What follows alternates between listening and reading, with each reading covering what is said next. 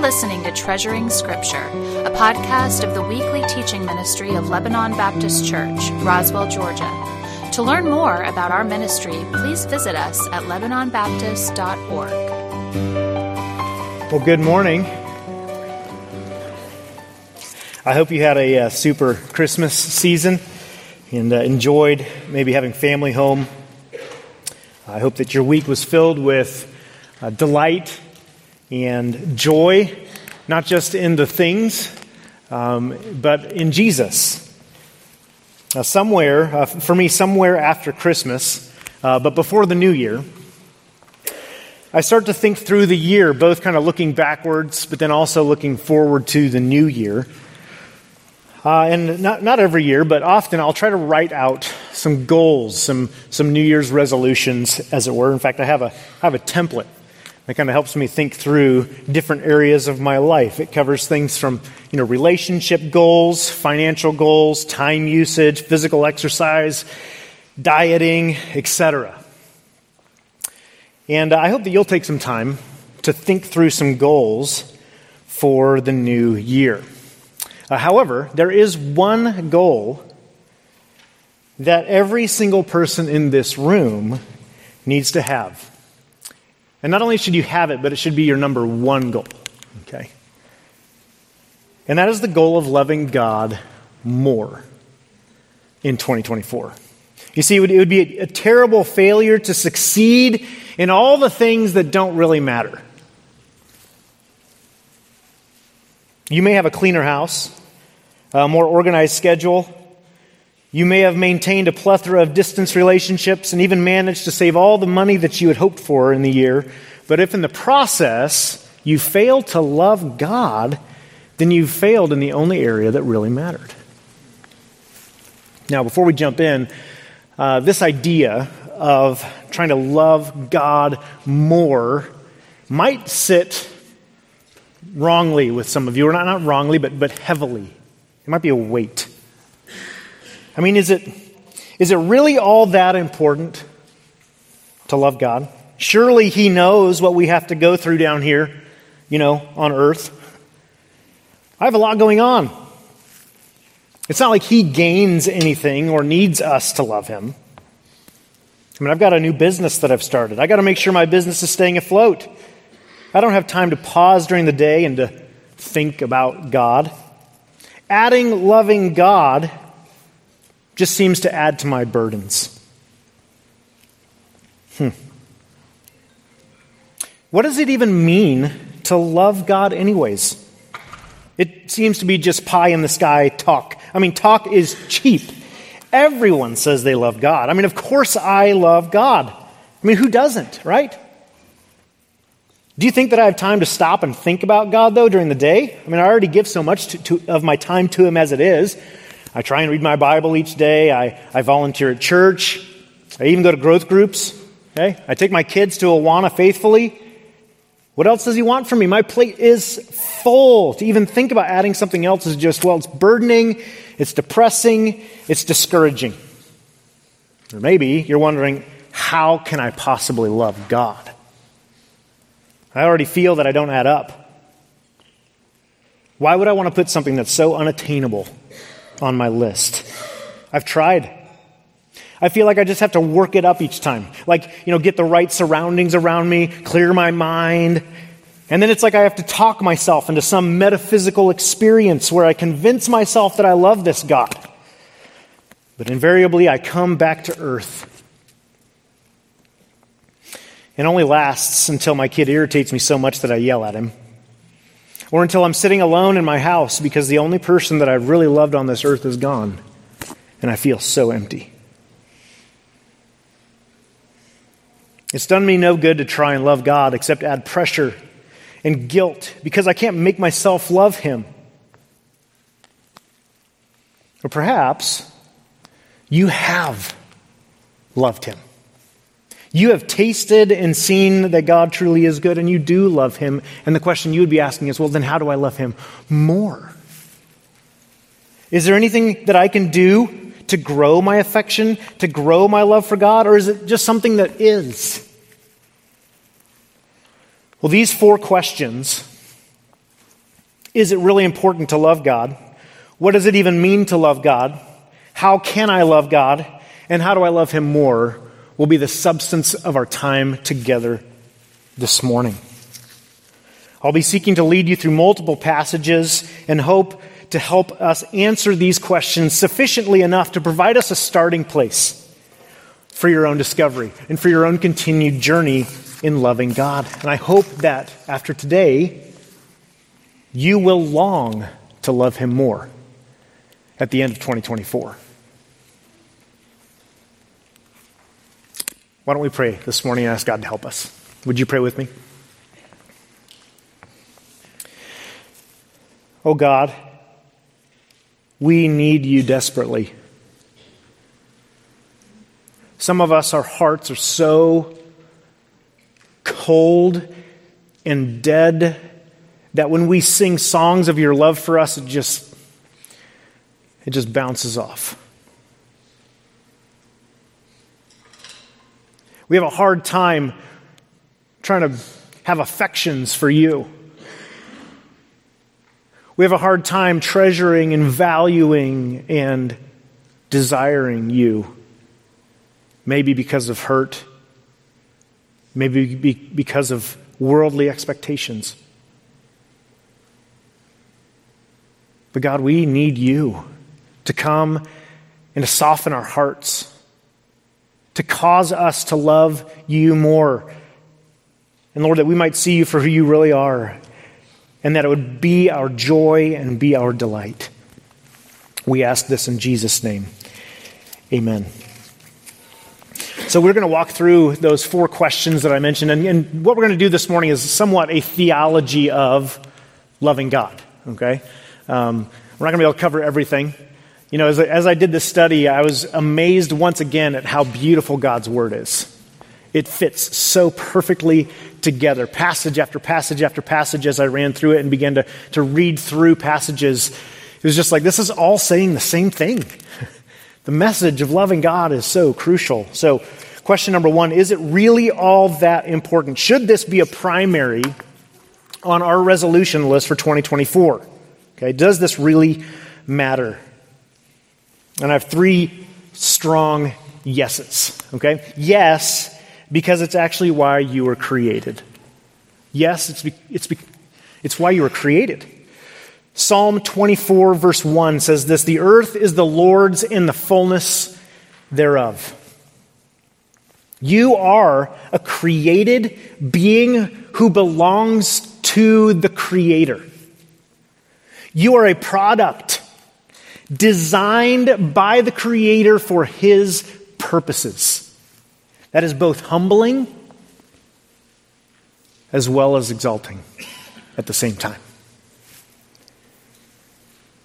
In Revelation chapter 4, Jesus, the Creator, is described in this way. It says, Worthy are you, our Lord and God, to receive glory and honor and power, for you created all things, and by your will they existed and were created. 1 Corinthians 10:31 whether you eat or whether you drink we should do all for the glory of God. It's all about him. It's all about his glory. It's about magnifying him because he's the creator. He gets to decide. He chooses the rules, right? It was this way from the very beginning. Man was created to live under God's good rule following his good word because God was good. The Westminster Catechism states the chief end of man this way The chief end of man is to glorify God and to enjoy him forever. You are created to love God. Okay? So is it important that you love God? Yes, because you were created to do this. You were created to glorify, to enjoy him. Second yes is because the one who created you commanded it. Okay? The one who created you commanded it. The text that Pastor Brian read this morning in Mark chapter 12. A scribe hears uh, the, the Sadducees debating and talking with Jesus. And he hears he notices that Jesus is answering them well, and he says, Which commandment is the most important of all? And Jesus answered, The most important is, and he quotes from Deuteronomy chapter 6, the Shema. Okay? One of the oldest confessions of faith preserved from antiquity. It was in the context of Moses reviewing the law with the children of Israel before they went into the promised land. Deuteronomy, though it's the fifth and final book of the Torah, is the first book of the Bible to demand love for God. And the primary focus of this command of love is actually loyalty. Okay? Within the context of Deuteronomy, this command was for loyalty. Would the children of Israel be loyal to the one God? The one true God who had chosen them out of all the peoples, who had rescued them from slavery, who had chosen them to put his presence in their midst. And within this context, in Deuteronomy chapter 6, the people of Israel are warned that there are two things that could possibly tempt them to stop loving God. And there are two things that are prevalent even within our own congregation prosperity and trials.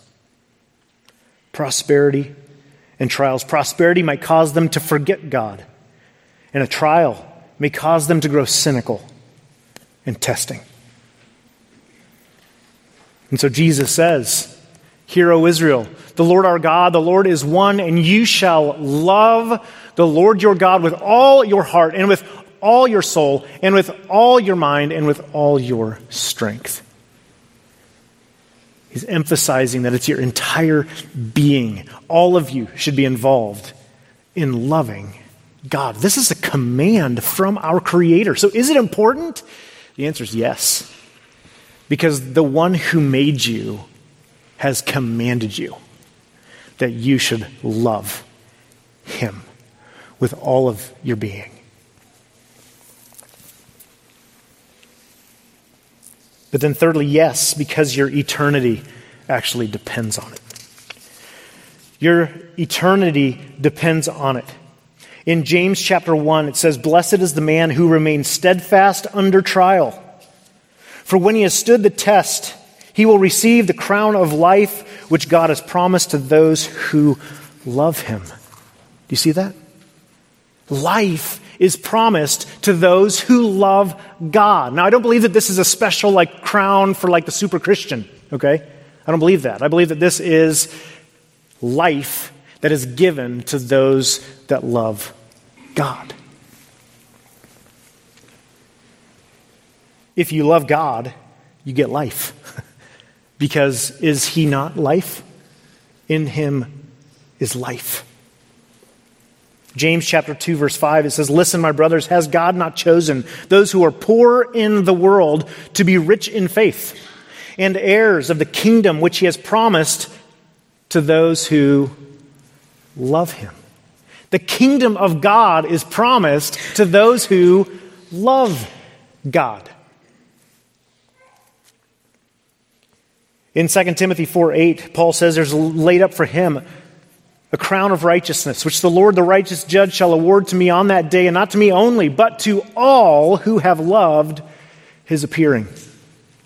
Righteousness is given to those who love God.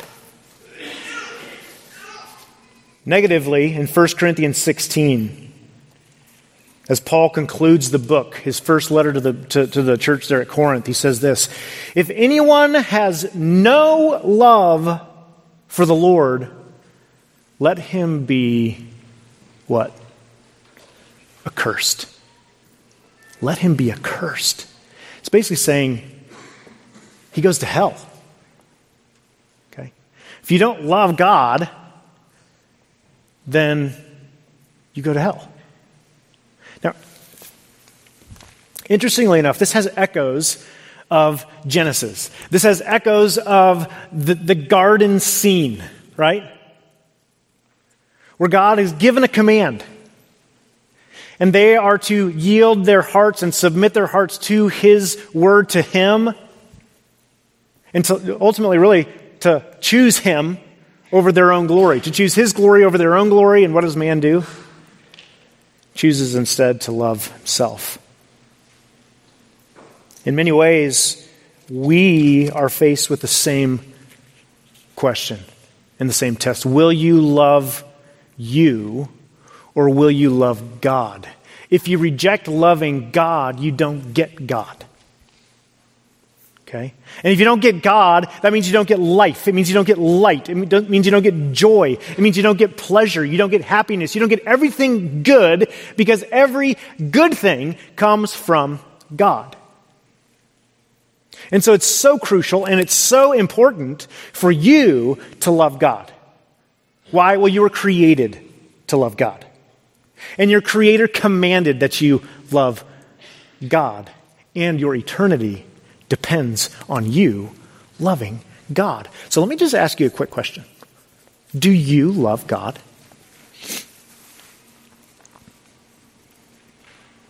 Often, when uh, the teens would come back from from college. They'd go for a year to college, or, uh, or maybe they'd go to camp, or they'd do something, they'd come back from some type of an experience. I would take them out to lunch and I'd talk with them. And one of the questions I would regularly seek to ask them was this So, do you love God more now that you've gone to school and learned more about Him?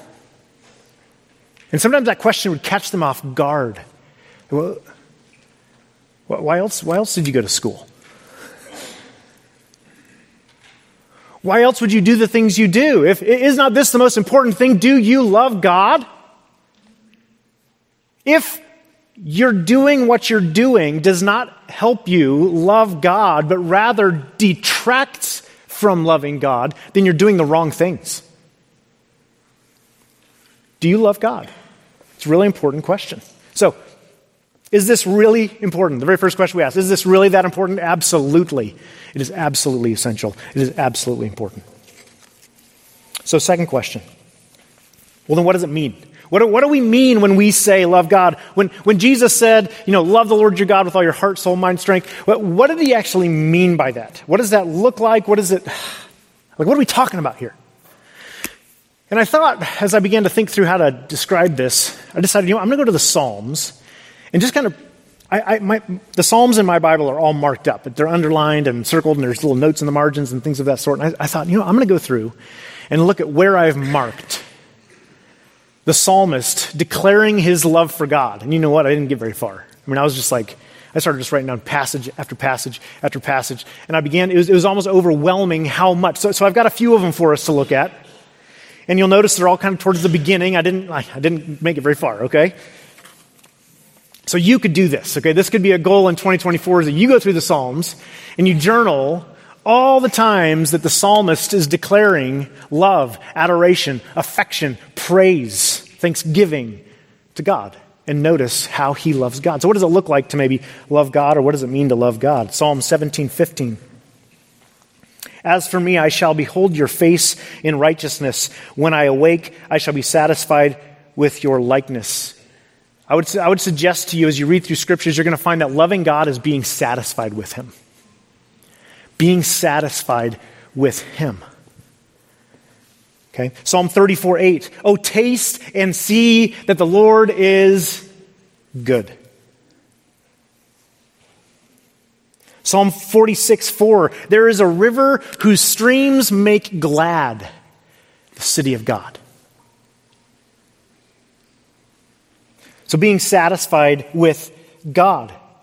Or secondly, cherishing Him as a treasure. So whatever this love is, to love God, it looks like being satisfied with Him. It looks like cherishing Him as a valuable or the most valuable treasure. Psalm 18.1, I love you, O Lord, my strength. I mean, listen to these verses.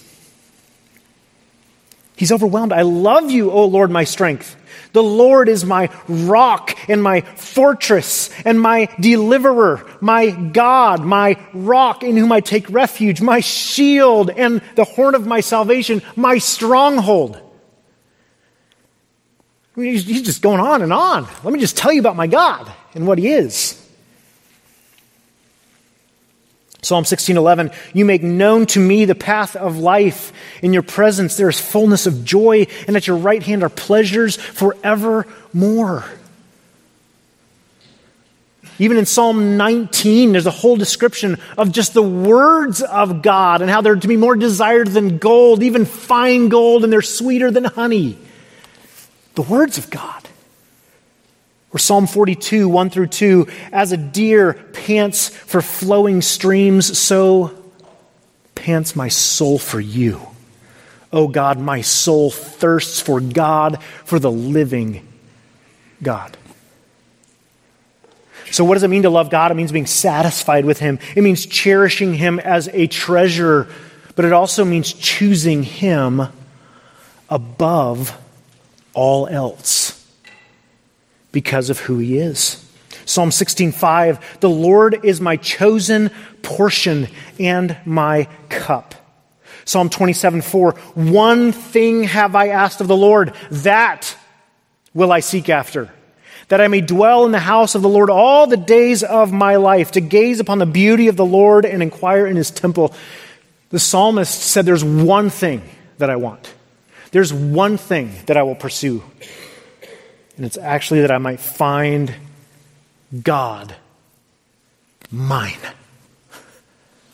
I want him. The glory of God should be our delight. What is the glory of God? Well, it, it, it's the display of who He is, right? We look into the, the, we look into the night sky and we see the stars, or as Brian said, we, we can look at a microscope or a telescope and we can see the glory of God. Think of, think of glory as far as us glorifying God. Think of it, think of it as a telescope, not a microscope. Okay, a microscope takes that, that which is small and makes it big. What does a telescope do? A telescope helps you see something that's way, way beyond you. And it helps you see the reality of it. Wow. The glory of God. When you glorify God, what you do is you actually display who He is. Because you're enthralled with Him, because you love Him. We should be in love with His beauty, in love with His perfections, in love with His holiness. To see the glory of God and to be exposed to it would be an awesome thing. Something we would forever be thinking of, and forever we would be desiring it. We would want to keep it. I mean, you remember, remember um, James and John and Peter, right? They go up onto the Mount of Transfiguration and they see the glory of God, and what do they want to do? Let's just stay here, can we? Can we pause all of time? Can we just, you know, freeze everybody and then let's just stay? Can we just remain here? If you saw God, if you saw His glory, if you saw His beauty, it would forever change you.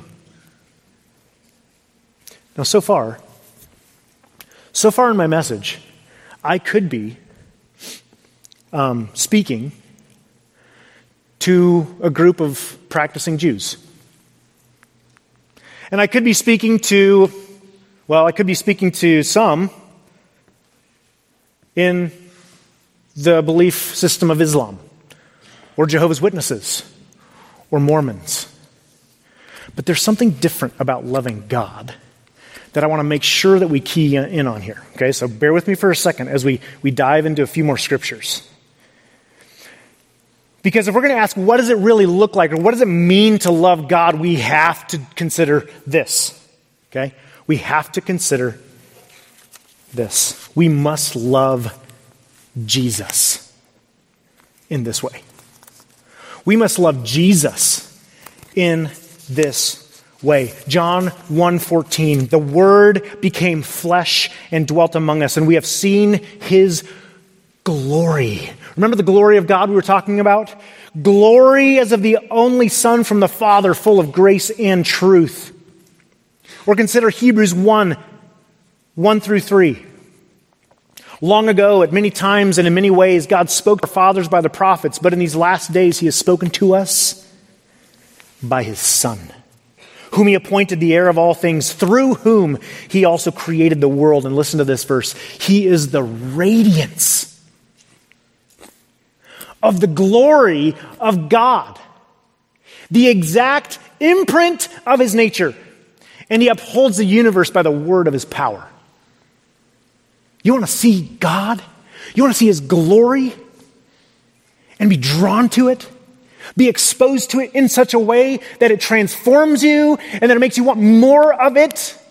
Then you need to encounter the person of Jesus Christ. If you love God, then you love Jesus.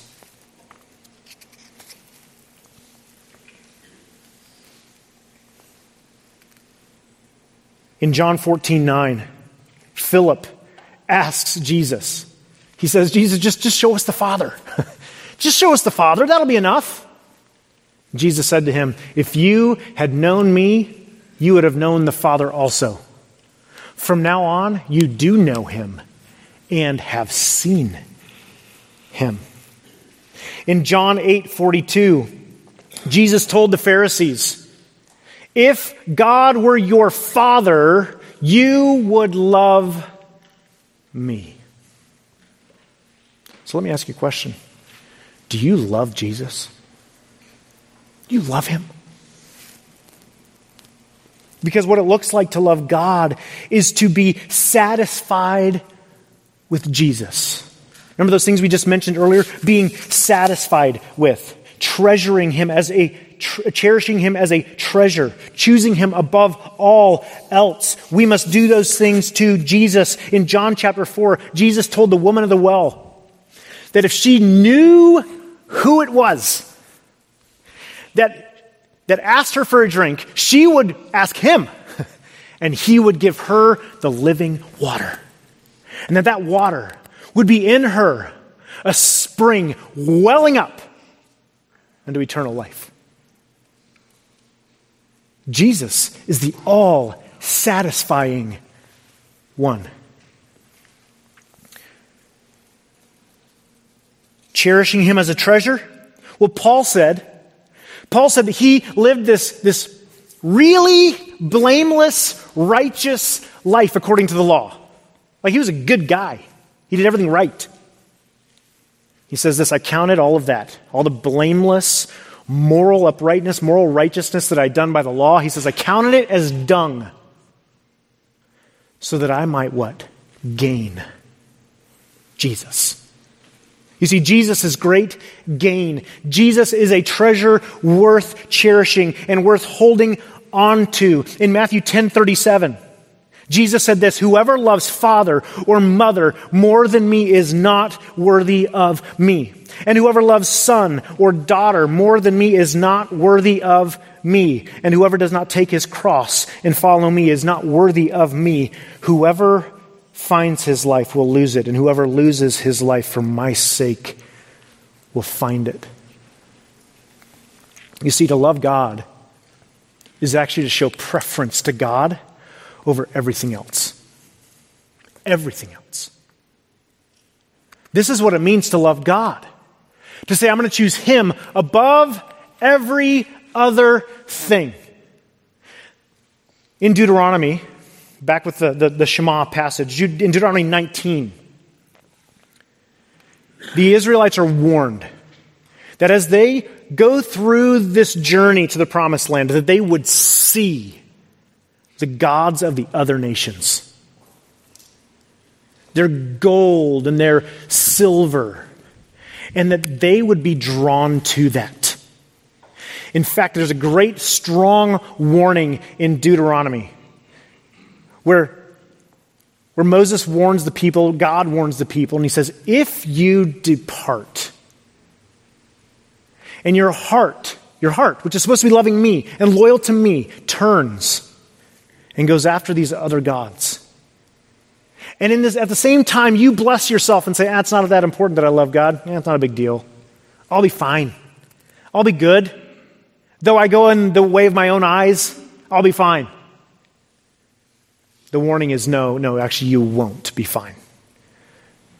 because you'll be rejecting life. And so you won't get it. So,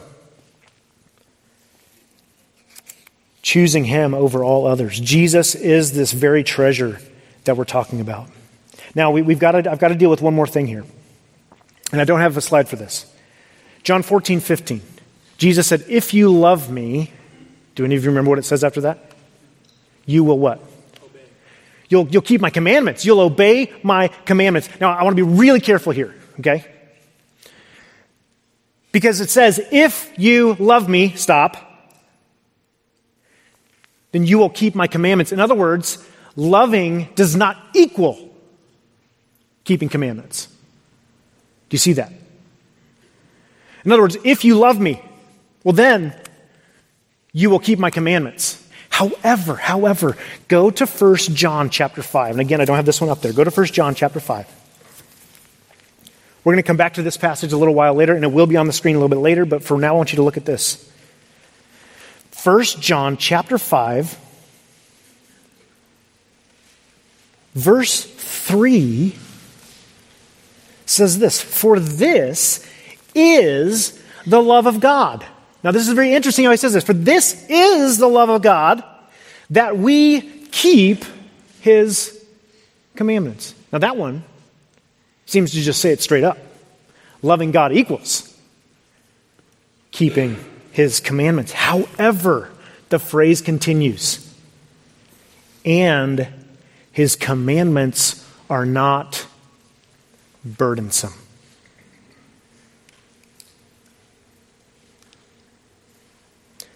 I strongly believe this is partially why Jesus answered that scribe the way he did when he said, Almost, almost you are to the kingdom of heaven.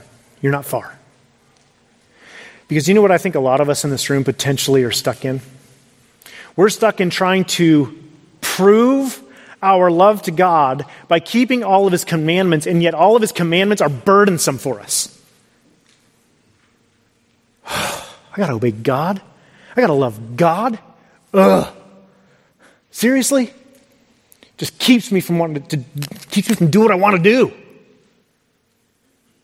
This passage says, and we're going to learn this in just a little bit, okay, that those who are born of God, their heart is transformed so that the commands of God are no longer burdensome, but a delight. Okay? So, yes, is loving God, if we're asking the question, remember, we're, we're still on the second question what does it mean to love God? What does it look like to love God? It would be to obey His commandments, but to obey them in such a way that they're not burdensome in such a way that they don't just heap up guilt and heap, heap up, you know, more to do on your, on your to-do list. I mean, none of us need more on that list. It's already long enough. Okay. So, what does it look like? Or what does it mean? What do we mean by loving God? We mean being satisfied with Jesus. We mean treasuring Him, cherishing Him, choosing Him above all others, and obeying Him in such a way that it's actually delight. That's what we mean by loving God. So let me ask you another question Do you love God? Do you love Jesus? So now we're going to take these last two questions. How, how do I get that love? How can I possibly love in that way? How can I love God? If that's what it means to love God, how? How do I do this? Glad you asked. Because, number one, it was actually promised as a gift. This love was promised as a gift to you and to me. Deuteronomy 36.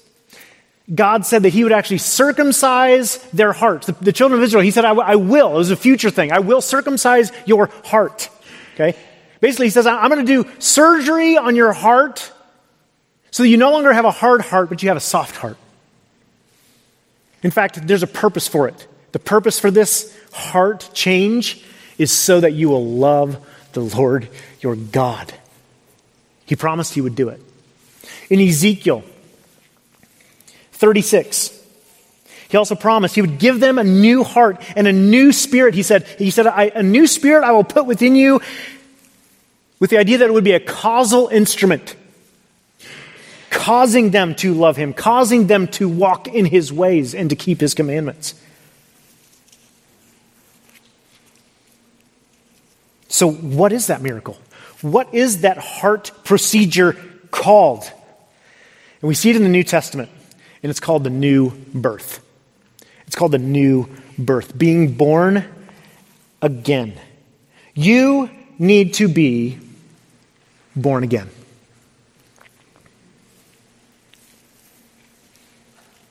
In John chapter 3, the story of Nicodemus, Jesus tells Nicodemus that he must be born anothen, born from above, born again.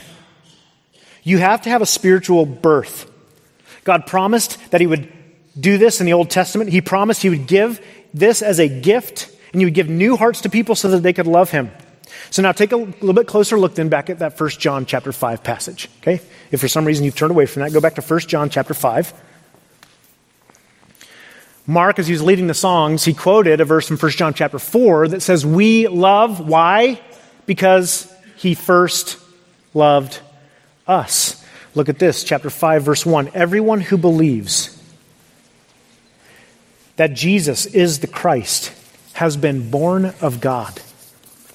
And everyone who loves the Father loves whoever has been born of him.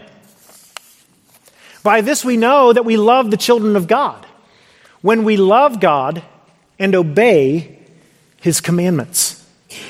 We looked at this a little bit earlier. For this is the love of God, that we keep his commandments, and his commandments are not burdensome.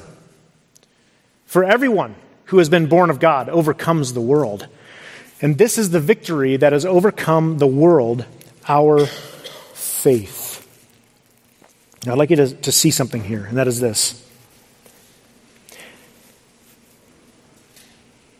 Everyone, verse 4 everyone who has been born of God overcomes the world. You see, just like the Israelites were journeying through the wilderness and they would, would see the gods of other peoples and be enticed by them, you are making a journey through this world. And as you go through this world, there will be many, many gods vying for your heart. The lust of the eyes, the lust of the flesh, the pride, the hubris of life. It's vying for your heart. It's vying for your affection. And all the glitters is seeking to distract you. But the one who's been born of God overcomes that. He overcomes the world. Wow. Okay, so how? How do we possibly love God more than all these other things? How do we possibly cherish Jesus as a treasure? How do we possibly find satisfaction in Him? Well, you must be born again. You must have new life given to you as a gift. Because if you don't have new life, it does not work. You cannot work this up on your own.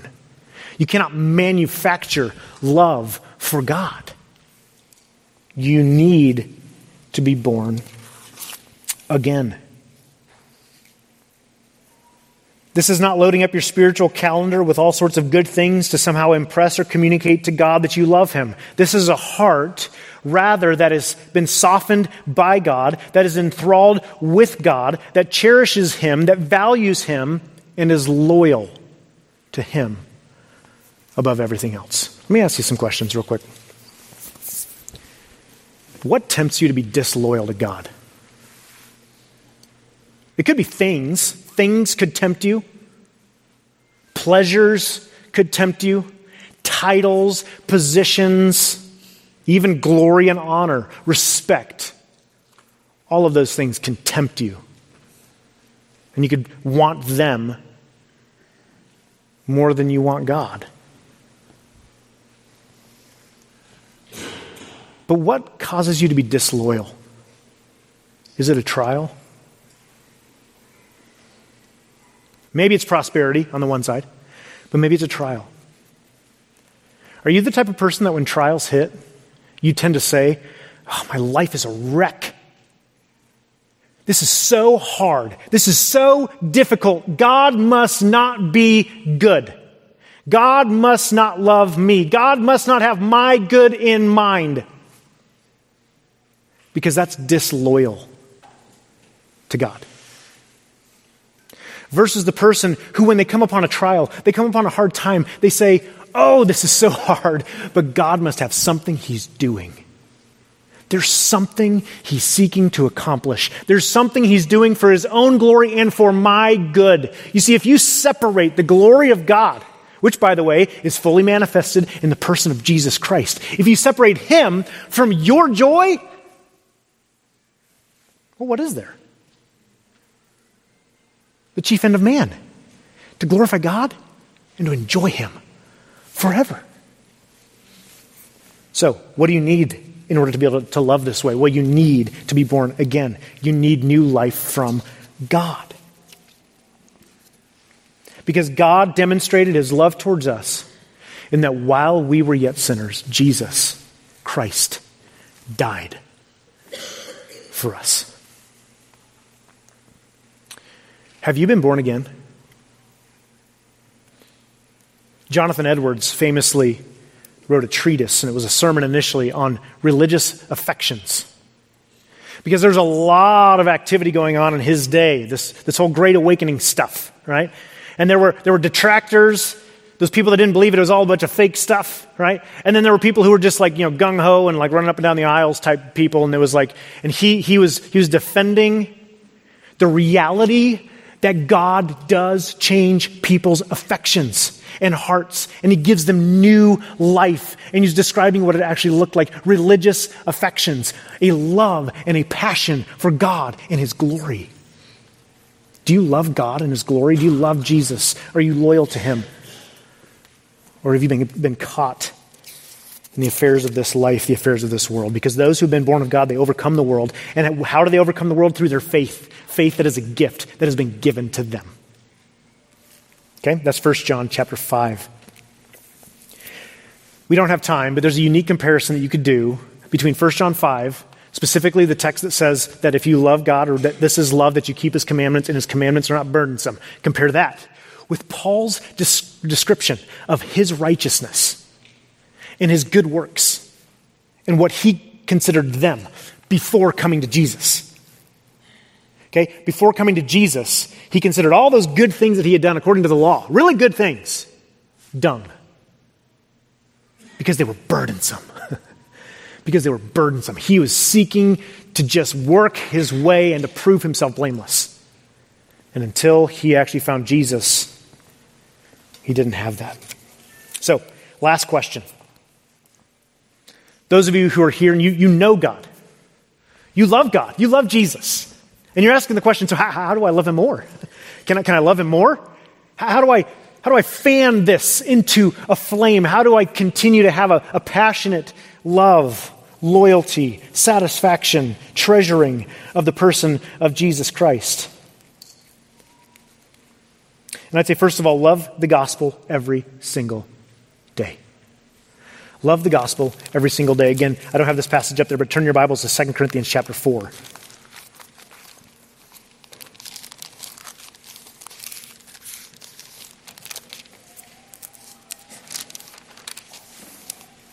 when Paul is writing about the light of the gospel. Okay? Let's just start in verse 3. He says, And even if our gospel is veiled, it is veiled only to those who are perishing. In their case, the God of this world has blinded the minds of the unbelievers to keep them from seeing something. And this is the something that you must see every day. You must see this every day, right? To keep them from seeing the light of the gospel, of the glory of Christ who is the image of God. You see this? For what we proclaim is not ourselves, but Jesus Christ as Lord, with ourselves as your servant for Jesus' sake. And now listen to this verse, verse 6. Highlight it, underline it, circle it, do whatever you need, memorize it.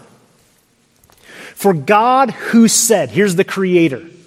For God who said, let light shine out of darkness, has shone in our hearts He's done a miracle in our hearts to give a gift. And that gift is the light of the knowledge of the glory of God in the face of who? Jesus Christ. Where do you see the glory? Where do you find your heart drawn towards it? It's in the person of Jesus Christ. So, guess what? Every single day you need to saturate yourself in the gospel. Love the gospel every single day. Behold the person of Jesus as much as you possibly can. The more you see of him, the more you will love him. Number two, see how, fall, see how you fall short of the glory of God. Now, I said it this way on purpose because Romans 3.23, we've been working our way through Romans, says that we all fall short of the glory of God. In other words, we don't do it justice. We don't reflect it properly. We don't love it properly. Okay? And if we'll see how far we fall short, then we will see what great chasm was spanned by the love of God for us. Here are three passages I want you to write down that I want you to read later because we don't have time to go through them because they're whole sections of Scripture. Luke chapter 7 with the, the sinful woman, right, who interrupts the feast. Jesus said at the end of that, He said, Those who have been forgiven little love little, but those who are forgiven much love much. You want to love God more? Ask Him to show you how much He's forgiven you.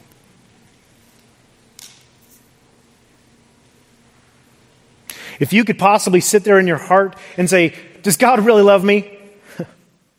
really? How has God loved me? Look no further than your own sin and ask, ask God to make it a big deal to you so that you might see the beauty of His forgiveness. So, Luke chapter 7, John chapter 4, the woman at the well. Read that passage. Love that passage. Because you see the delight that Jesus has in finding a worshiper and satisfying her soul. Matthew chapter 18, the parable of the unforgiving servant. Because here you see again that if you're if you're forgiven, then you forgive. There's much love in your heart if you've been forgiven. But if you haven't been forgiven, well, then you will judge other people and you'll be harsh. So remember those passages. And then lastly, as we close up today, I want us to look at 1 Peter. Open your Bibles to go to 1 Peter. Chapter 1. Again, I want you just to see how the Word of God just is so perfect. It's so perfect. Verse 3 says, Blessed be the God and Father of our Lord Jesus Christ. According to his great mercy, what has he done? He's caused us to be born again. there it is. He's caused us to be born again to a living hope through the resurrection of Jesus Christ from the dead. Look down at verse 8. Though you have not seen him, you love him. Though you do not now see him, you believe in him and rejoice with joy that is inexpressible and filled with glory, obtaining the outcome of your faith, the salvation of your souls. Scan down to verse 22.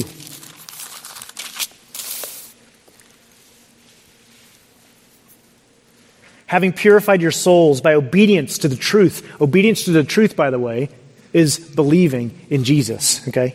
Having purified your souls by your obedience to the truth for a sincere brotherly love, he says this love one another earnestly from a pure heart, a transformed heart, a softened heart, a pure heart. Since you have been born again, not of perishable seed, but of imperishable through the living and abiding word of God. Then down to the bottom of verse 25. And this word, that word of God, this word is the good news that was preached to you. And then you just go a little bit farther. Chapter 2, verse 2. So, like newborn infants, those who've been born of God, like newborn infants, what should you do? Long for pure spiritual milk that by it you may grow up into salvation if indeed you have tasted that the Lord is good. Do you see how many passages we have read today that all say the same thing? That all talk about the exact same thing? It's because God is doing something amazing on this earth in transforming people and in giving them soft hearts so that they love God. Do you love God? Do you love Jesus? You can because he offers it as a gift. And if you want to love him more, dive deeply into that word, the word of the gospel, the word of truth, and learn more of Jesus.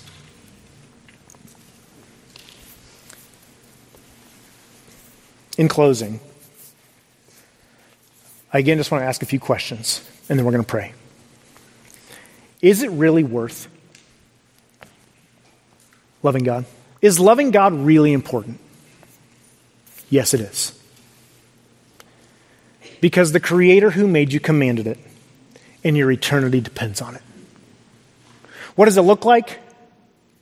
Loving God looks like being satisfied with Him, cherishing Him as your ultimate treasure, finding your soul's delight in Him and His glory, namely the person of Jesus Christ.